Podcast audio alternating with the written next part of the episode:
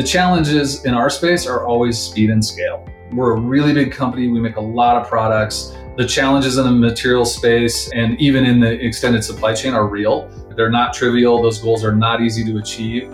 And so the challenges for us become, can you find solutions that are impactful at scale, and can you scale them fast enough? That will always be a challenge, I think, for any company of our size. But again, having the innovation engine that we have is a real advantage.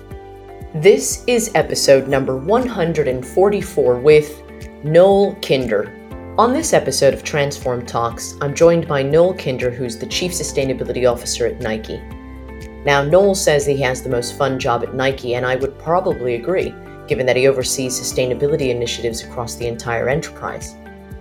In this podcast, Noel breaks down his role and discusses the thirteen specific targets that Nike has set to meet on sustainability.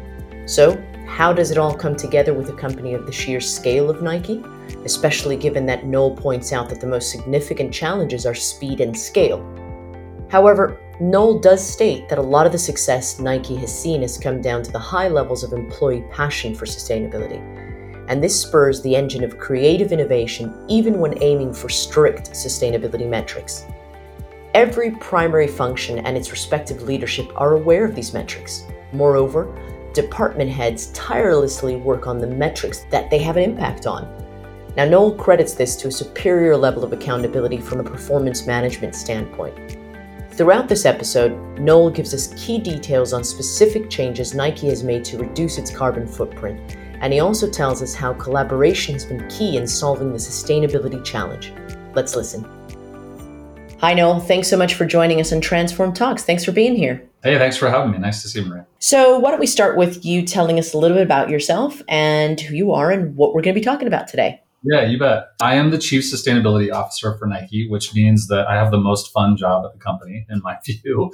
I am responsible for all things sustainability across the enterprise. So everything from advanced innovation to the way we create product to the way that we move it around the planet and ultimately how it is sold to our consumers, either online or directly in a Nike store or even with some of our retail partners. Well, that sounds pretty cool. I've got to say, that does sound pretty cool. But what, when I was reading up on, I mean, everybody knows Nike. And, and you and I, before we started to roll, I was telling you stories without giving dates away of my first Nikes. And I can remember them. And I can remember Nike's shoes when I was on my varsity basketball team. By the way, did you see that I had to put in there that I was on the varsity basketball team? Um, but anyway, so we all know Nike. But what's interesting when I was reading up on before the interview was to understand when I saw that Nike's been embracing environmental and social impact reporting for over twenty years now or something like that?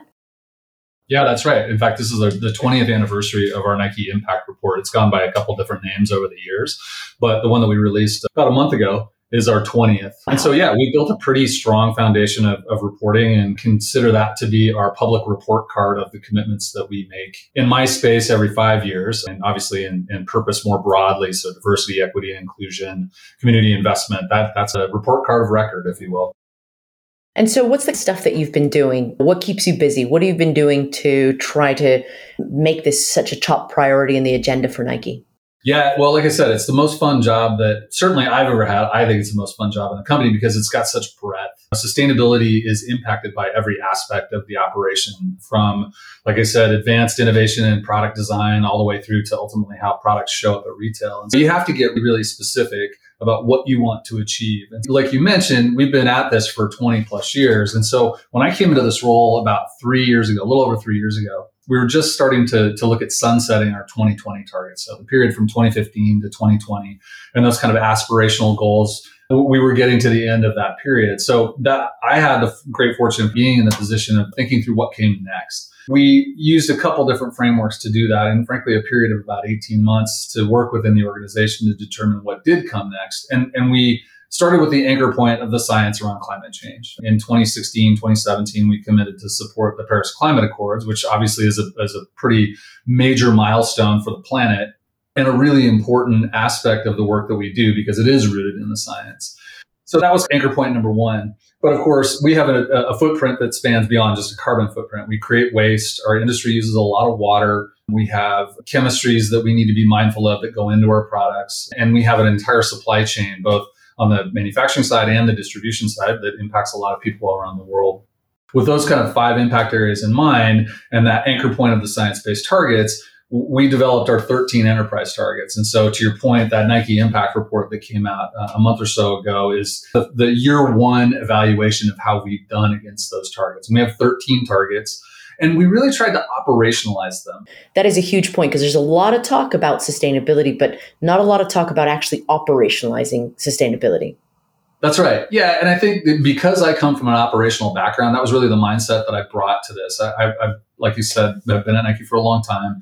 I'll be hitting twenty-three years this September. And most of my experience has been in product creation, contract manufacturing, and living in that operational space. And so when I came into this role, it was we collectively decided it was really with the intention to operationalize sustainability, or as one of our executives says, to deputize the company in service of the goals that we put out there. And so we we took those thirteen enterprise targets, really took a quantitative approach to them. Th- those thirteen enterprise targets are comprised of eighty-some targets below them that are distributed throughout the organization. And in effect, what it means is that everybody who leads a major function of the company and their direct leadership teams know what their contributions are in order for us to achieve those broader uh, enterprise level targets. That to me is really what, it, what operationalizing sustainability is about, because then you're holding yourself accountable from a performance management standpoint alongside things like price and quality and delivery. Sustainability becomes co-equal with those as well. The other thing that, that we did when I first stepped into this role was, back to that point about deputizing the company, was reshape the way that the that sustainability was organized within the company. So for a long time, we had effectively two components of sustainability. We had a, a really strong, very large team in the contract manufacturing space, including really big footprints in our uh, offices out throughout the world who work with our manufacturing partners. And then we had a central innovation function, if you will. When I came into this role, I felt it was really important to pair that quantitative operational approach to sustainability with what somebody recently called a federated approach to the organization. So integrating sustainability leadership throughout the company. So rather than having one central function that, that I lead, I have a, a broad team, twenty-five, twenty-six people, but they sit with the major functions of the company. So for example, the woman that leads sustainable product for us actually hardlines into the chief design officer. She dotted lines into me and, and, and we manage that relationship together. But that embedding allows them to work more closely with the teams that are actually making the decisions that, that ultimately result in us achieving our targets or not. Well, that's an important point, because otherwise sustainability is that other guy's problem, right? That Noel guy's problem, and his department is dealing with it. And, oh man, he bugs me, and there we go. And that's that. Whereas this way, actually, people within their organization actually embedded into, deep into the company, are leading change, right? That's right. That's exactly right. And I think what's great is that because we've been on this journey for so long, we have this great foundation of commitment to sustainability, progress against it, and the tailwind or the accelerant of just people's passion around it. One of the things that's a huge advantage for me is just the, the passion and energy that our employees have around sustainability. So when you take that embedded offense, the, the really clear objectives that we have around sustainability, and couple that with the fact that even if people don't have sustainability in their titles, they can go to that leader within their specific function and say, hey, what, what can I do to help? And, and orient themselves around the commitments that we've already made. Already I've picked up quite a lot of tips here, because it's, in all seriousness, I mean, a lot of people talk about sustainability, but and they have great intentions, but it seems to fail. And probably because it's a centralized function. So the idea of embedding people within the functions in their businesses, that's pretty pretty great. And actually having clear mandates and clear objectives and committing to quite a lot. I mean, you guys have committed to sixty-five reduction, sixty-five percent reduction in scope one and two emissions and thirty percent reduction in scope three emissions by twenty thirty, which is around the corner. So how are you going about doing that? Yeah, it's a great question. Those are seriously ambitious targets, as you might expect. And and but they're the right targets, particularly the, the scope three emissions, because that's really rooted in our science-based target, right? So there was really no major discussion about what that target should be, right? We believe in the science. We've committed to the Paris Climate Accords. Ergo, that's our target. But to your point, the how you get there becomes really tricky, particularly for a company of, size, of our size and, and complexity of supply chain. And so if you take a step back and you just focus on carbon for a second, eighty-ish percent of our carbon footprint comes from the materials that go into our products and the energy that it takes to convert those materials to finished goods. And so that's where the innovation engine that we have as a company becomes really important and a huge asset to me in this role, is that we can put our shoulder against some of the bigger culprits of, of carbon footprint in our material space and use that innovation engine to generate alternatives to it. So I actually, I, I won't show you, but I'm wearing the Space Hippie product today. And I don't know if you've heard of that, but it's this otherworldly uh, looking piece of footwear that was launched, oh, probably eighteen months ago. And the design team in the innovation space kind of used the premise that they wanted to make the lowest carbon footprint shoe that they had ever made. And they really quickly realized that the key ingredient to doing that was using waste as a feedstock. And so they used recycled post-industrial, so factory floor waste, um, to feed into to the material, to the bottom unit of that shoe. They were able to figure out how to use post-consumer waste to formulate the upper. They joked that their original color of the upper was lint. You either had dark lint or light lint. They've obviously figured out the color equation now. But having the power of that creativity and, and the innovation thinking is really important, because when so much of your carbon footprint sits in that material space, you've really got to lean into it. The other component that, that we use that's a big lever is the relationship that we have with our manufacturing partners. Many of them have, we've had relationships for a really long time. In fact, I think eighty-ish percent of our products are made by partners that we've had relationships with for fifteen years or more. So we have a really strong foundation uh, of longevity and partnership with them. Interestingly, about the time that we were forming our, our twenty twenty-five targets and, and starting to talk through with them, like what would that require from their operations and how do we work together? One of them came to us and said, hey, we really want to do our own science-based target.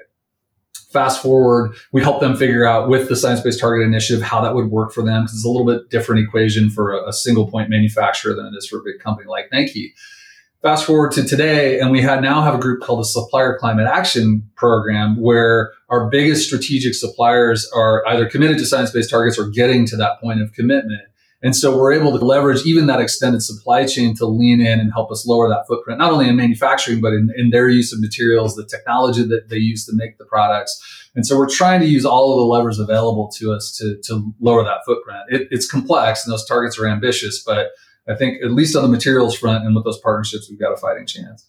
So what was that name of that uh, tennis shoe you, you weren't going to show me? What's the name? The hippie? The Space Hippie.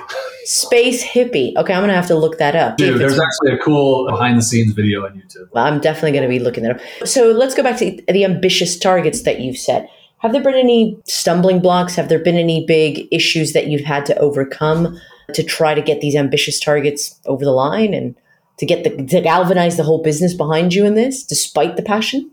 What's really interesting is that I think we've reached this perfect storm around sustainability and climate change. Just that work in an office environment, went home for the pandemic, right? And, and worked via Zoom far more than I personally wanted to. What we started to notice, notice was a shift in our consumer base. You know, our consumer base is, is Gen Z and millennial. I'm completely overgeneralizing, but you take the point. And what we started to hear was their passion and the, the their expectation around sustainability and our role in doing that. And so if you couple the consumer sentiment, the, the core consumer that, that we really want to communicate and resonate with, having that passion, the fact that we have this history of commitment and achievement in this space, the organizational structure we have, and the, the specificity of our targets, that cocktail of variables has really created momentum within the organization. I think the, the challenges in our space are always speed and scale. We're a really big company. We make a lot of products. The challenges in the material space and, and even in the extended supply chain are real. They're not trivial. Those goals are not easy to achieve. And so the challenges for us become, can you find solutions that are impactful at scale, and can you scale them fast enough? So that will always be a challenge, I think, for any company of our size. But again, having the innovation engine that we have is a real advantage. So I'm going to shift gears for a second here, because clearly what you guys are doing is very impressive. It's it's exciting, and you've got a logic and you've got a structure and you've got all of that. Times are changing. There's some difficulty happening. You've had COVID. I mean, I remember at the start of COVID, we all wondered, would sustainability take a back seat because of the urgency? Now we've got Ukraine. We've got geopolitical factors that are complicating things. Do you think sustainability will take a short-term hit Uh, whilst we deal with the current crisis? And or do you think that it's such a big, powerful force? I mean, look at the U N, you know, report that was just published. There is there are alarm bells ringing. I mean, they can't be any louder. Right. It's a great question. And, and I've been asked that question a lot because, sure, when you have a, a crisis right in front of you, you have a tendency to shift your focus to solving that particular crisis at the moment. I, I can say definitively that it remained a strategic priority for us d- during that period. And again, part of it's just because we've been on this journey for so long. So it's not something that we're going to go, well, we've got a distraction in front of us, we're going to set it aside. That, that's just not really how we operate. And I'm fortunate that our C E O, John Donahoe, has been a really vocal supporter of sustainability since the moment he took his role two-ish years ago. We've had a, had a governance structure at, at the board level that oversees corporate responsibility and sustainability that's been in place for at least twenty years, if not longer. So it's really institutionalized now. It's not something that we would ever back away from, part, partly because it's just part of our D N A as a what I would call a purpose-led company. And, and partly because it's the right thing to do, right? That you, that you don't step away from those things that are meaningful to your footprint as a company, to your role in society, and to your consumers. What you could argue as well, that this could actually be great for sustainability. We need to have less reliance on fossil fuels. We need to be more creative. And like what you've done with this hippie shoe of yours, that there will be solutions. There will be solutions that are that will probably help with the circular supply chain. And so you could argue that in essence, I think maybe uh, necessity is the mother of invention, right? Yeah. Yeah. And what the designers will tell you, the folks in innovation, or even the folks that just generally design in what we would call inline product that aren't advanced innovation, they like those constraints. They want to be boxed in a little bit because it forces them to be creative. And, and I think the ones that have the, the luxury of working on sustainability in the innovation space I completely would agree with you. Hey, look, we, we get to tackle some of the biggest problems on the planet. And, and we have the, the strength and creativity of a brand like Nike to support us. And we get to go out and play with things like putting uh, waste scraps in a shoe or evaluating alternative leathers made from mushrooms or pineapples. I, I think that the, the, The times when they are like these bring out some of the best of certainly of our teams for sure. And and I, I mean, the area that gives me the most energy is when I hang out with the innovation teams because they're the ones that are really coming up with the cool ideas. And and you all have quite a lot of cool ideas, that's for sure. So let me ask you this. What advice would you give to our audience, which is made up of senior supply chain executives who are struggling with the day-to-day world that they live in and balancing out their best will and intention to try to embed sustainability deep within their organizations? What's worked for you? What advice would you give? Yeah, it's a great question. I mean, I think you always have to find the intersection of incentive. You have to find where, as a sustainability leader, alongside your colleague who may be the chief supply chain officer, what, what are the things that you want to work on together that serve both of your needs? So one of my colleagues is our chief supply chain officer. And when we started this embedded offense, he and I were talking through like, okay, how do we start to in- integrate it from a performance management standpoint? And having the backdrop of those commitments externally, those targets that are quantifiable and the deputized organization is a really important foundation. But assuming that you're able to achieve that, th- then you gotta make it real.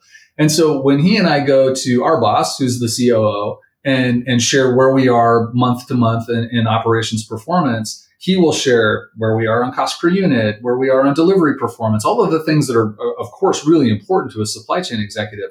But he also articulates where we are on carbon footprint from inbound and outbound freight, because he knows that's his organization's contribution to us achieving those targets. So that's nirvana, that you would have a colleague like that embrace that level of accountability and own it as their own. Not everybody's at that point of maturity. Obviously, it's taken us a couple decades to get to that point, and, and it's hard work for sure. But I think you have to treat it as co-equal with your other operational indicators. If you're committed to lowering your carbon footprint, great. Do the data and analytics that it takes to determine what exactly that requires, what the, the major functions of the company contribute to doing that, and then have those leaders of those areas own their part of it. No, I love the embedded offense. I really do. I've got to say that that if I take one thing away from this podcast, it's going to be the idea of the embedded offense. I, we, you know, we run events about operationalizing sustainability. It seems to be like the one big thing that's stopping people from actually walking the walk. There's a lot of talk, but walking the walk. So would you say that's that plus having a mandate from the top and the passion from within are some of the key secret ingredients to delivering this strategy? I, I do. And I think the one thing I'd add in there is having really quantifiable um, specific metrics that you're trying to achieve. If you have that embedded offense, you have the leadership from the top. And I would pair not only the the, the spiritual support from the, the C E O suite, but that governance embedded in, in your overall company structure, whether it's at the board level or, or beyond.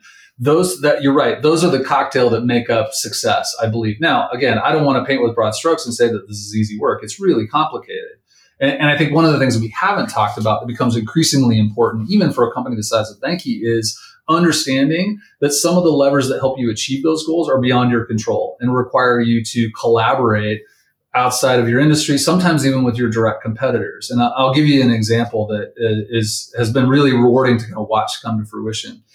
Vietnam is one of the bigger sourcing countries that we have. Having spent three years there myself, I, I know that environment well.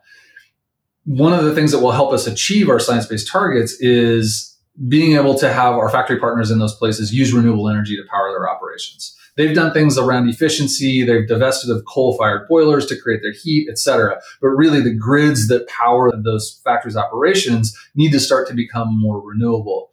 We, we developed a partnership with U S A I D, as well as some other companies who have large manufacturing footprints there, electronics, other apparel companies, even more adjacent industries like beverage manufacturing, and signaled to the government there that this is something that we all, all collectively wanted, more access for our operations to be fueled by renewable energy. And so I think that within the scope of your organization, you articulated the really important variables very, very well. But I think that willingness to collaborate pre-competitively with the folks that you go toe-to-toe with every day in your competitive space, and then make your aperture even a little bit wider so that you pr- you bring that collective momentum to those bigger, more complex problems will be really important as well. Are you hopeful for for the future? Yeah, I am. I, th- there's a lot in front of us. Every time one of those I P C C reports come out, you read it and you just go, geez, this is monumental. But the thing about that I P C C report, which I thought was really interesting, was that they highlight, hey, we've made some progress. It's not all doom and gloom.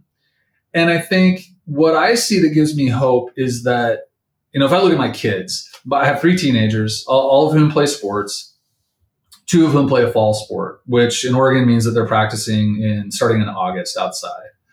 And for two or three summers in a row, we've had either record heat or smoke from forest fires just socked into the Portland metro area. And having grown up here, that, nothing that I've ever seen in my lifetime. And so they're experiencing the effects of climate change really directly. And the effects of climate change on their ability to do sport, which is, you know, the, the, exactly what we care about as a brand. What gives me hope is the fact that they recognize that this is a problem, right? And they're changing their own behavior. Even as the the child of a, a Nike executive, they recognize that they have a role to play. I joke, my favorite anecdote about my oldest daughter, who's a senior in high school, is that her her favorite fit is to go to Goodwill, find something, usually nineties era, something I would have worn when I was in college. You mean old? Ooh, nineties era. Ooh. Right. Decades. Um, and pair those with their Air Force Ones. And so you see the consumer behavior showing up, even in my own household, and, and just a different mentality on what role that they can play. And I think that's really inspiring. Well, you've left us with quite a lot to consider. I want to thank you for being here and sharing your story. I want to thank you for letting us know about the hippie shoes, because I will be looking them up. And, but all seriousness, I, great job. It's really fantastic to be talking to someone who's leading the way in some impactful change. So thank you for that. Well, thanks, Marie. It was really fun to talk to you. Thanks for having me. Yeah, as we say at Nike, there is no finish line, right? As optimistic as I am, the competitive spirit in me and, and certainly the competitive spirit that I've gotten working for Nike for as long as I have makes me feel like there's always more work to do. So I'm energized. It's a really fun and energizing space to be in, and I'm looking forward to what comes next. On that note, thanks so much, Noel. And for those of you listening, we'll catch you at the next one. Thank you.